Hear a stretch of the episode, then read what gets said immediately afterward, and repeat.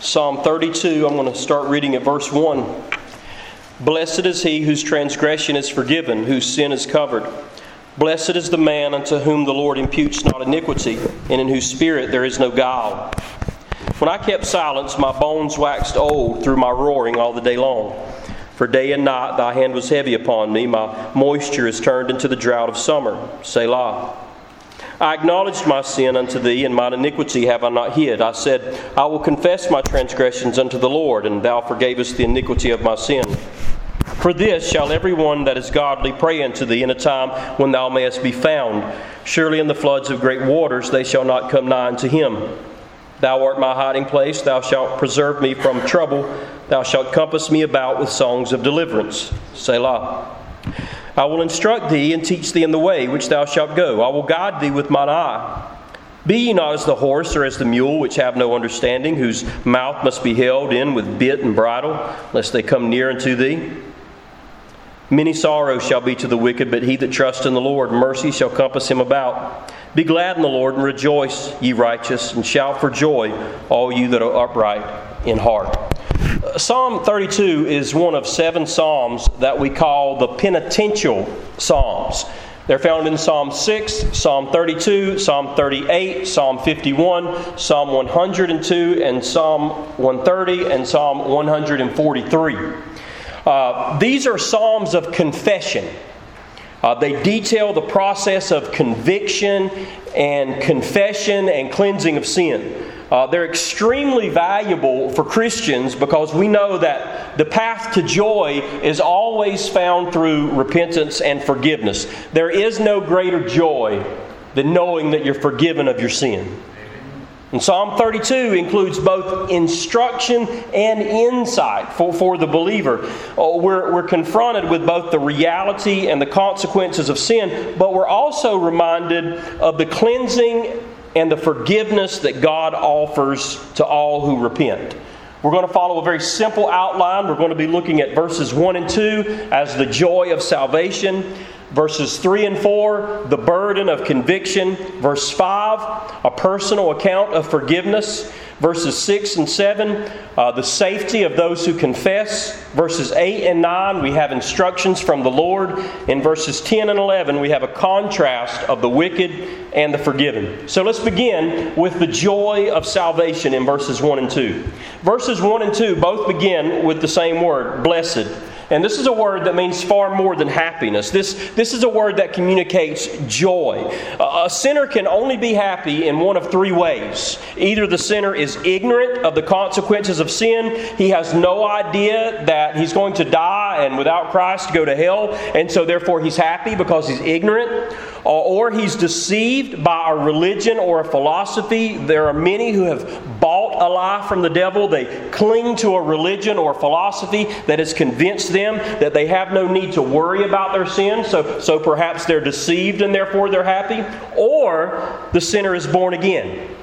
The sinner has been to Calvary and Christ has pardoned him, and that's why he or she is happy.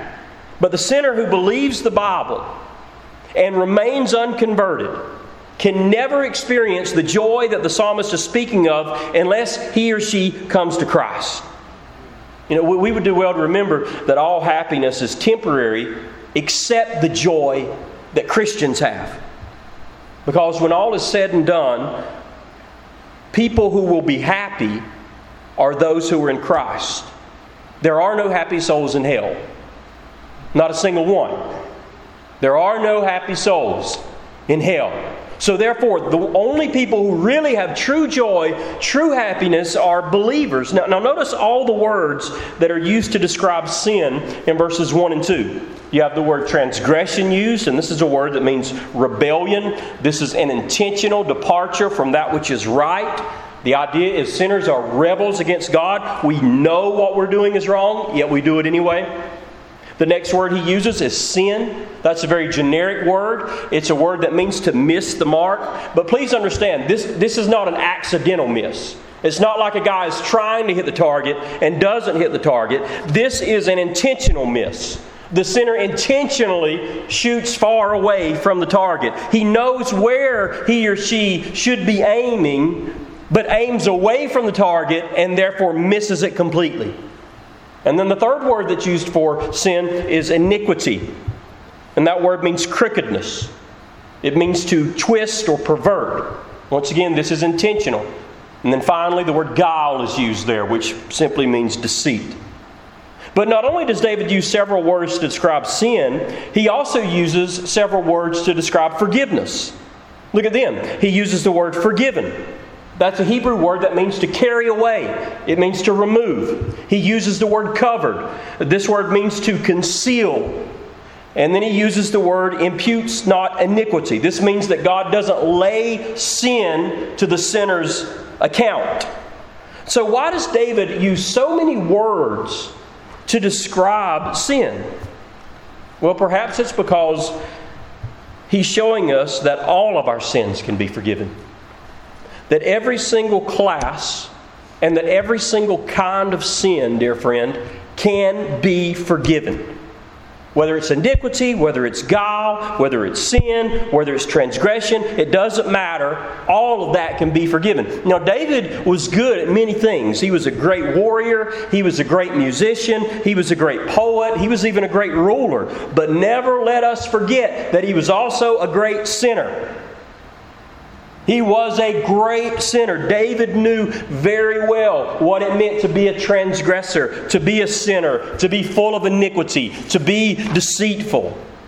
So, why does David use so many terms for forgiveness? I think it's to show us what's happened to our sin. He, he, uses, he uses these new words now, and, and he's saying, Look, this is what happens to your sin. I'm using all these words to describe sin to show you that all categories of sin can be forgiven, but now I want to show you how all of those sins can be removed.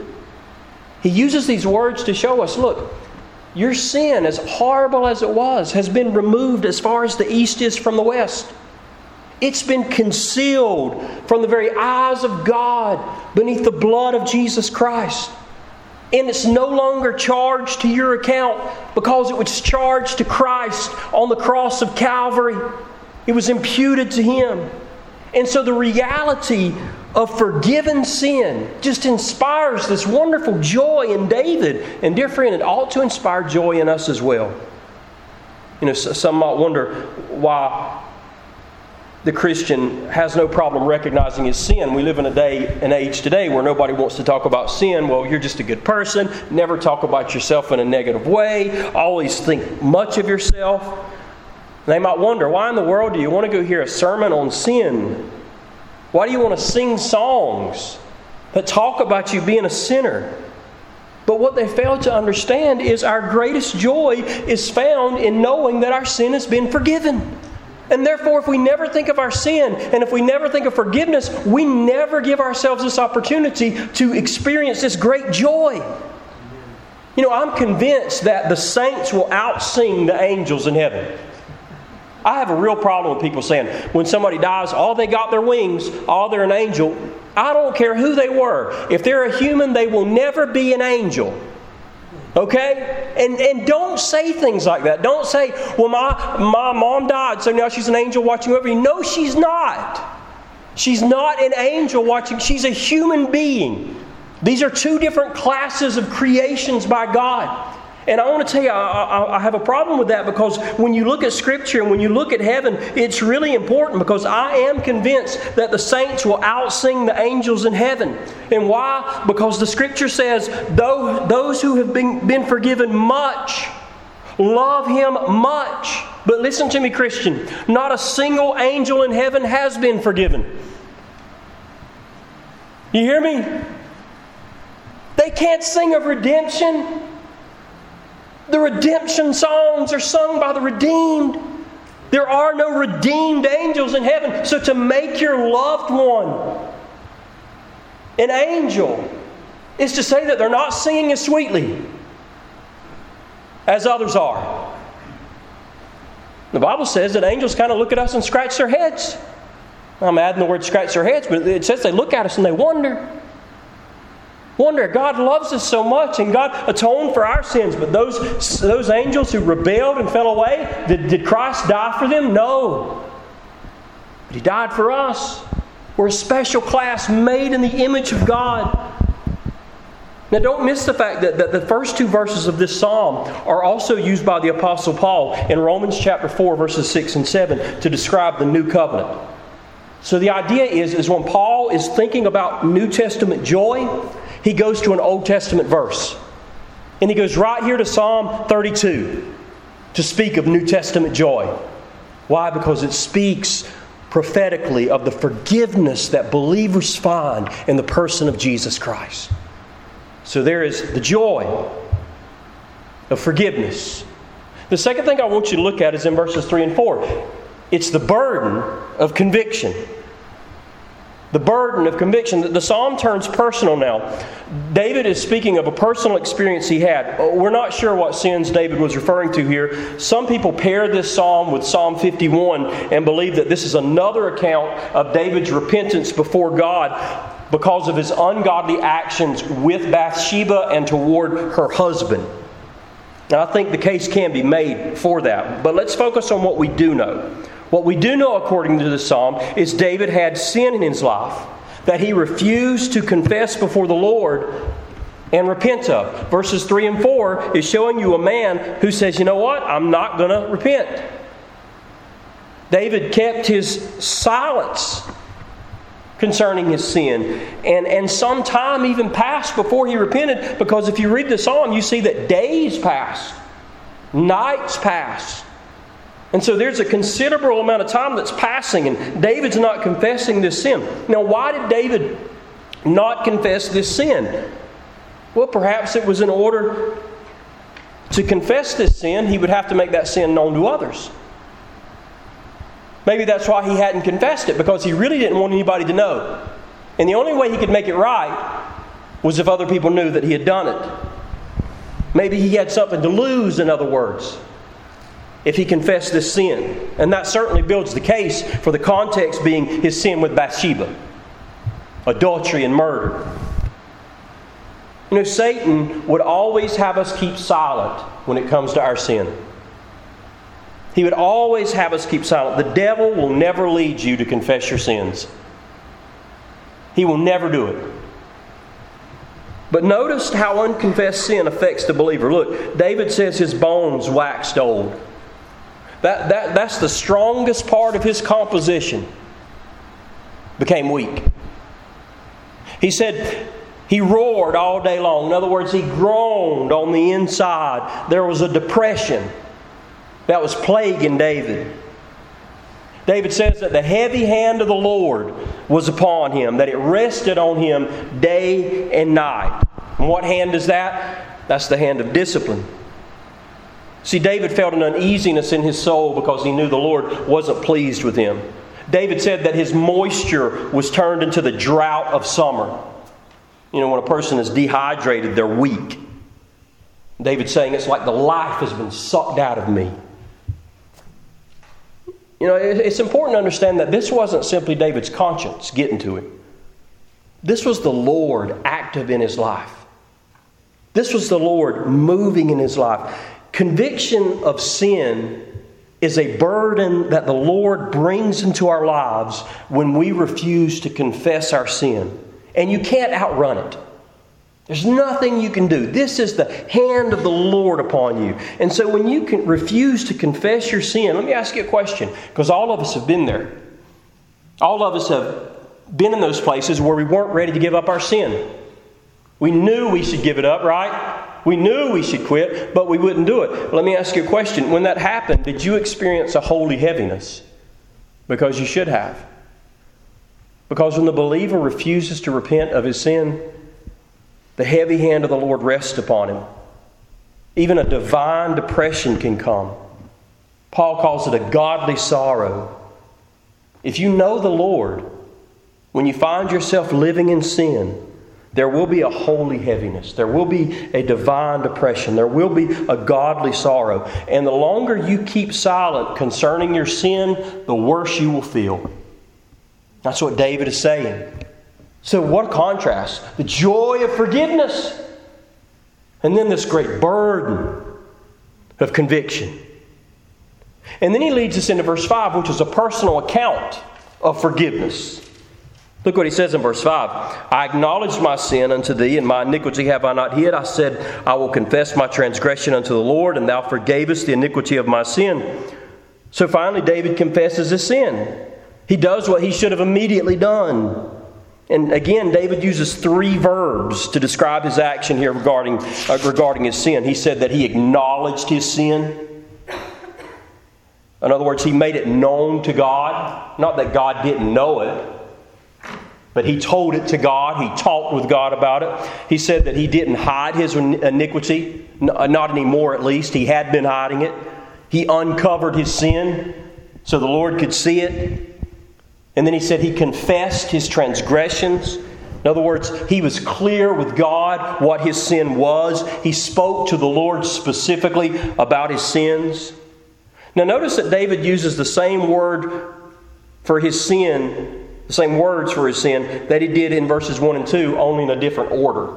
You notice that in verse 5? You see the same words used for sin in verse 5 that you do in 1 and 2. It's just in a different order. I think we can assume that David spoke at length with the Lord. David had a lot of transgressions to confess. This wasn't some generic prayer, Lord, forgive me for all my sins. It wasn't that. This prayer was specific. If, if the case was with Bathsheba, as, as, as I think you can easily make it, it was like, Lord God, I committed adultery. Forgive me, Lord God, I killed a man. It was that specific. He confessed his transgressions. And by the way, that's the way that we should confess our sins. That's how we're uncovering them. That's how, we're acknowledging them. That's how we're not hiding them. We're saying, Lord, this is what I did. Now, look at how the Lord responded to David's prayer. It says the Lord forgave him. Boy, isn't that simple? Amen. If we confess our sins, He is faithful and just to forgive us. You know, what are we afraid of? What, are we afraid of? What will the Lord do if we confess our sins, church? We have much to fear if we do not confess our sins, but we have nothing to fear if we do confess our sins to Him. Amen? If we confess our sins, we can expect nothing but mercy and grace. We can expect nothing but cleansing and comfort if we confess our sins. Well, friend, have you experienced that? And I hope you have.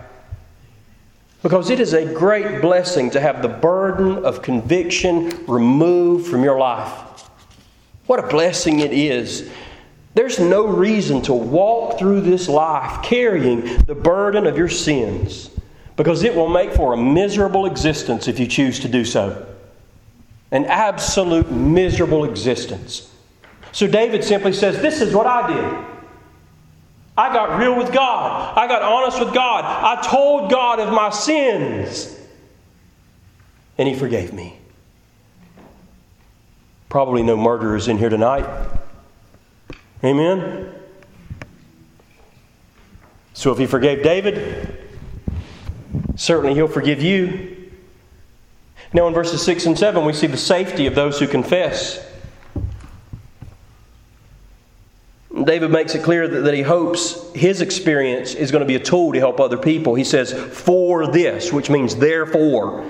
In other words, in light of everything we've read in verses 1 through 5, David says, I'm going to give you some instruction now. You know, we don't always have to learn through personal experience. We don't. We can learn through the experiences of other people. Charles Spurgeon said, Where one man finds a golden nugget, others feel inclined to dig. Amen? Well, David found a golden nugget here. That if we confess our sins, that He is faithful and just. And you and I need to dig into that and say, you know what? Guess what? I don't want to wait like David did. David waited and we saw all that he went through.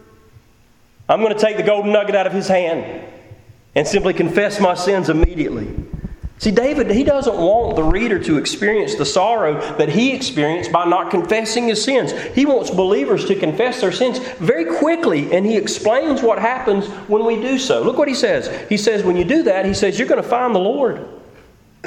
You know, you, you can sense a warning there as well. David wants us to confess our sins while the Lord is still offering us grace.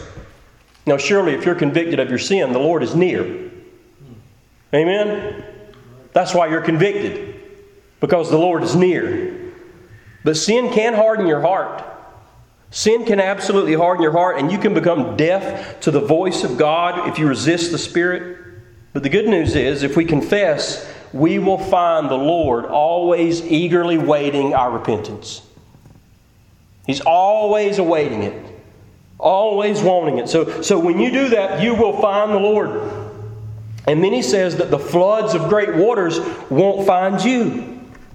The imagery there is of a great river that's flowing rushing down, and, and there you are, uh, worried that this great current is about to wash you away. And, and rivers, when the floods came in, in, in, that region, could be very dangerous. And we're reminded of the flood of Noah's day, even when we look at this text here, and, and how the Lord protected his own when the floods came. But listen to me, church.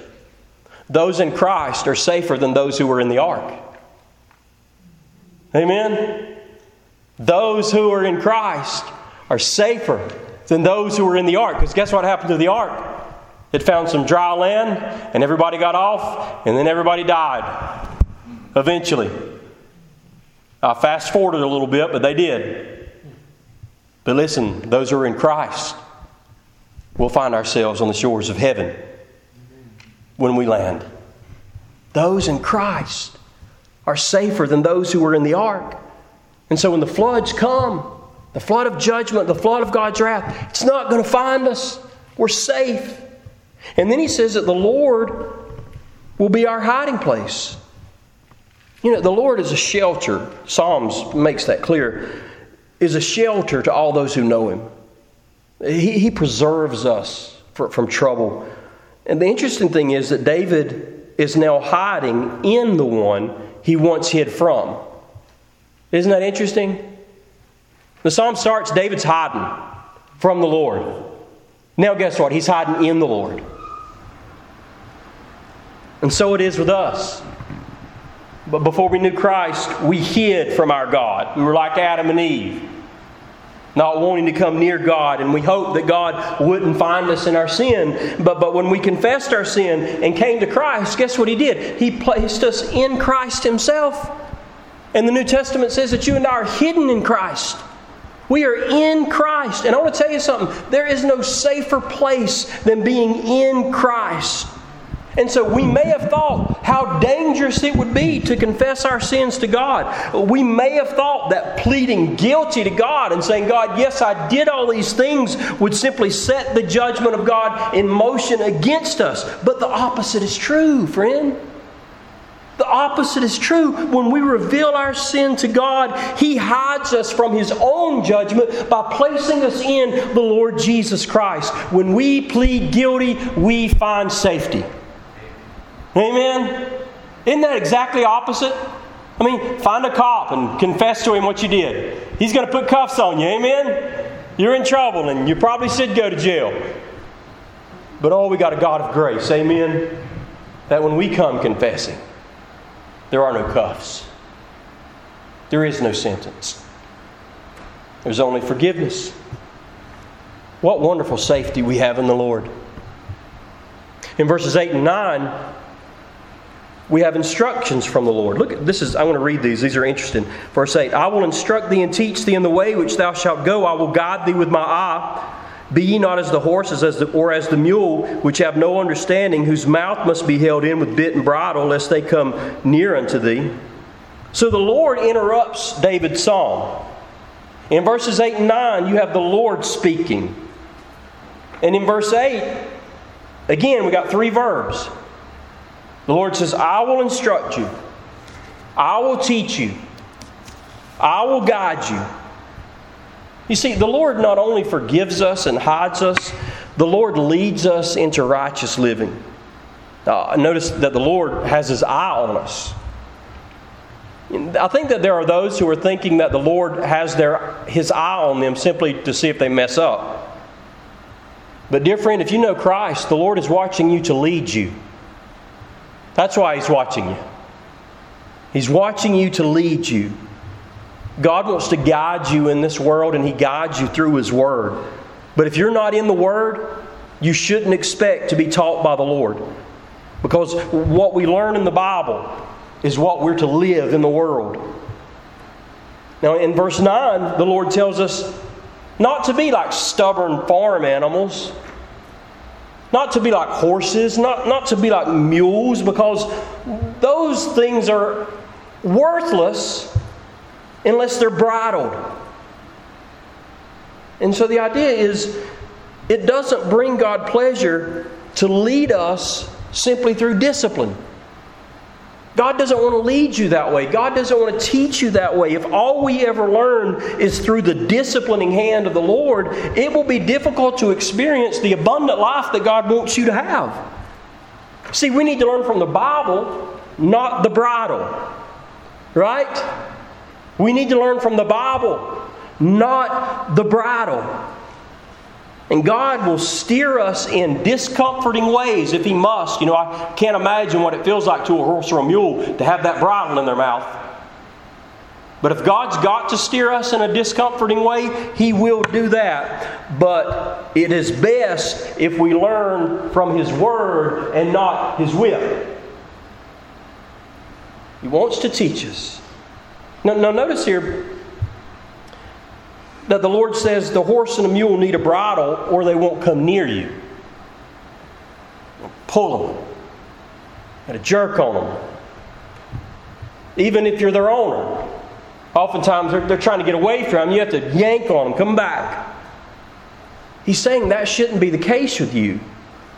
You should draw near to God because of His goodness towards you. It shouldn't take awful occurrences in your life for you to draw near to God.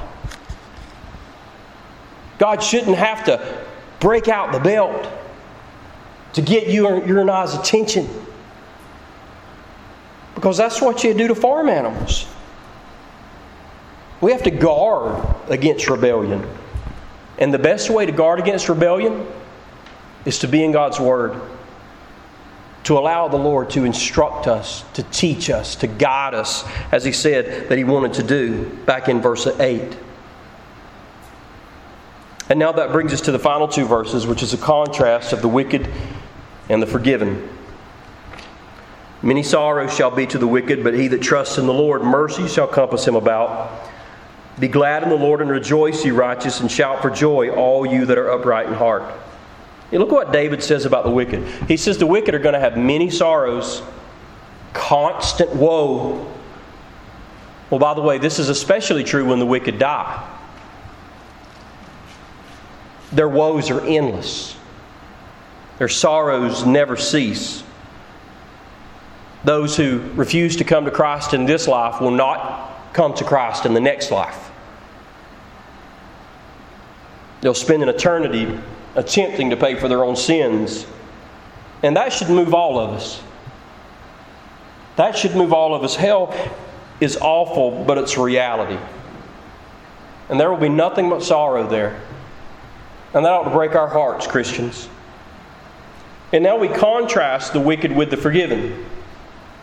Look at how they're described in verse 10 those who trust in the Lord. The forgiven are surrounded by the mercy of God. Now go back in verse 7, and we're surrounded by songs of deliverance.